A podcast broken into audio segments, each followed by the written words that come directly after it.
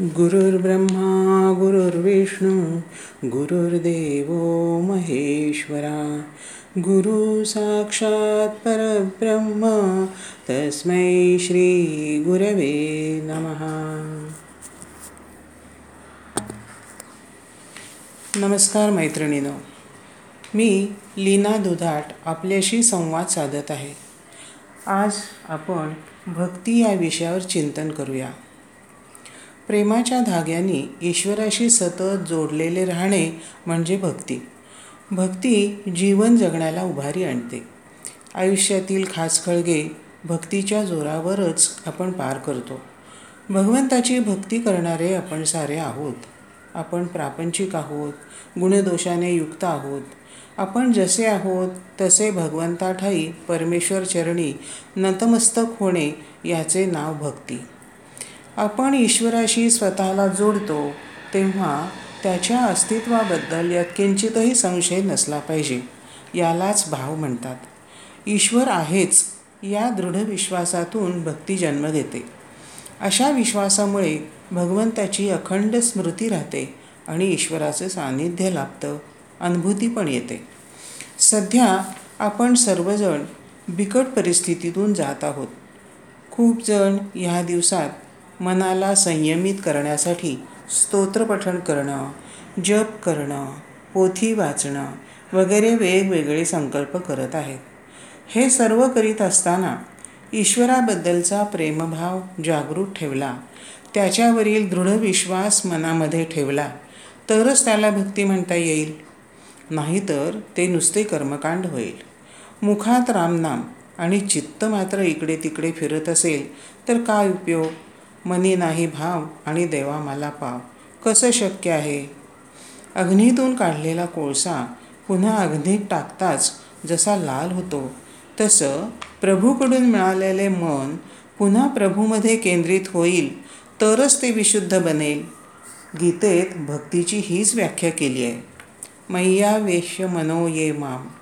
तुझे मन माझ्यात म्हणजे भगवंतात अर्पण कर असे भगवंतानीच म्हटले आहे. भगवंताला ज्याने मन बुद्धी अर्पण केली आहे त्याचे संकल्प शुभ व निर्णय विशुद्ध राहतात. भगवान आपला हेतू पवित्र ठेवील या भावनेने भक्ती करायची. तेव्हा भक्ती तेथे शांती राहते. मुंगळा जसा गुळाला लागला म्हणजे गुळाची गोडी चाखण्यात देहभान विसरून जातो आणि त्याला तेथून कोणी काढून हकलू म्हटले तरी तो तेथून हटत नाही. तसं परमेश्वराला चिकटून धरून राहायचं. म्हणजे कोणतेही कर्म करताना भगवंत माझ्याबरोबर आहे अशी मनाची धारणा ठेवली पाहिजे. कर्मे इशू भजावा.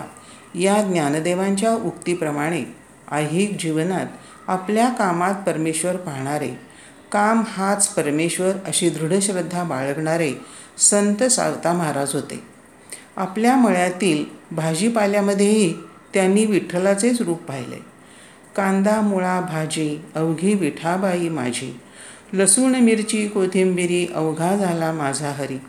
हा अभंग तर त्यांचा प्रसिद्ध आहे. कोणत्याही क्षेत्रातलं चांगलं काम ही सगुण भक्तीच असते. भक्तीमुळं सदाचरण घडतं. दुसऱ्याची सेवा करणं हीच ईशभक्ती तो मानू लागतो. जसा आपल्या अंतरंगात परमेश्वर आहे तसा समोरच्यामध्येही पण तोच आहे. याची जाणीव असणं ही भक्तीची परिपूर्ण अवस्था आहे. भक्तिमय होऊन जगणं म्हणजे एक वेगळीच समाधानाची अनुभूती घेऊन जगणं. हे लोक सर्वांमध्ये परमेश्वर पाहतात.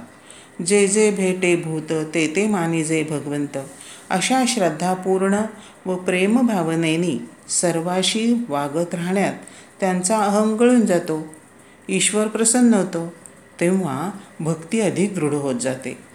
भक्तीचा ध्यास लागतो. भक्ती एक वरदान आहे. भक्तीनं निराशा दूर होते निर्मलता येते आणि जीवनात आनंद पसरतो. काही महिन्यापूर्वीच व्हॉट्सअपवर एक व्हिडिओ आला होता. कदाचित तुमच्यापैकी काहींनी तो पाहिलाही असेल. एका सोसायटीत वयस्कर आजी आजोबा राहत होते. मुले परदेशी असल्यामुळं दोघेच एकमेकाला सांभाळून राहत होते. ते दोघे विठ्ठल भक्त होते. दरवर्षी पंढरपूरची पायी वाई पायी वारी करत असत. यावर्षी करोनामुळे वारी नाही. कोणते देवळंही उघडे नाही. दोघेही घरीच त्यांच्या पद्धतीने विठ्ठल भक्ती करीत राहिले. त्यांना झाला करोना. लक्षणं सौम्य होती. त्यांना त्यांच्या घरीच क्वारंटाईन करण्यात आलं. ही बातमी सगळीकडे पसरली. सर्वांची नुसती चर्चा चर्चा सुरू झाली. मात्र त्या सोसायटीमधील एका मुलाला वाटले की आता या आजी आजोबांचे कसं होईल? कसे करतील ते? थोडा तो बेचैनच झाला. तो आपल्या घरात आपल्या आजीच्या फोटोजवळ जाऊन बसला. त्याच्या आजीने भूतदया व मानवता हीच खरी वारी असे सांगितले होते. ते त्याला आठवले. त्याने आपल्या आईकडून चहा पोहे करून घेतले व करोना झालेल्या त्या जोशी आजी आजोबांच्या दाराशी नेऊन ठेवले. आणि त्यांना तसा फोन केला आणि म्हणाला त्या आजोबांना की उद्यापासून सकाळच्या चहापासून ते रात्री दूध हळदपर्यंतचे सर्व खाणं पिणे मी तुम्हाला आणून देणार. त्याप्रमाणे तो मुलगा रोज डबा त्या आजोबांच्या फ्लॅटच्या दाराशी ठेवत असे. थोडे दिवसांनी त्या आजोबांचा त्याला फोन आला. तो मुलगा जरा घाबरलाच. म्हणाला आज डबा द्यायला थोडा उशीर झाला आजोबा. आलोच मी. त्यावर जोशी आजोबा म्हणाले अरे तसे नाही म्हणायचे मला. ऐक तर सर्वात आधी फोन करून तुला कळवतो की आमची आता करोना टेस्ट निगेटिव्ह आली. ते ऐकून त्या मुलाला खूप आनंद झाला. आजोबांकडून फोन घेऊन आजी पण म्हणाल्या बाळा तू खूप केलंस आमच्यासाठी. तुझ्या रूपात आमचा विठोबाच धावून आला बघ. यावरून परमेश्वराची मनापासून भक्ती केली की संकटकाळी तो कोणाच्या रूपात कसा धावून येईल हे सांगता येत नाही. जेव्हा जेव्हा कठीण प्रसंग येतात तेव्हा परमेश्वर चिंतन चालू ठेवलं की प्रयत्नांना यश हमखास येतं. चला आता आपण ध्यान करूया. ध्यानासाठी आवश्यक ती शारीरिक स्थिती घ्या. डोळे अलगद मिटा. मोठा श्वास घ्या सोडून द्या. श्वासावर लक्ष केंद्रित करा. मन शांत करा. गणपती बाप्पाचं स्मरण करा. तो विघ्नार्थ आहे. त्याला अनन्य भावाने शरण जा. आपल्या सगळ्या काळज्या चिंता त्याच्यावर सोडून द्या. मन पुन्हा श्वासावर केंद्रित करा. श्वासाबरोबर तीन वेळा मंत्र म्हणूया. श्वास घ्या ओम गं गणपतये नमः परत श्वास घ्या ओम गं गणपतये नमः परत ओम गं गणपतये नमः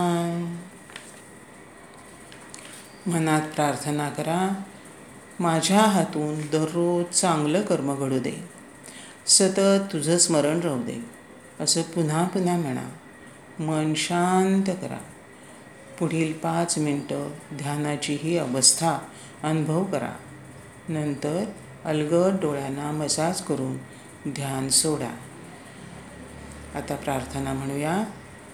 सदा सर्वदा योग तुझा घडावा. तुझे कारणी देह माझा पडावा. उपेक्षू नको गुणवंतानंता रघुनायका मागणे हेच आता. ओम शांती शांती शांती.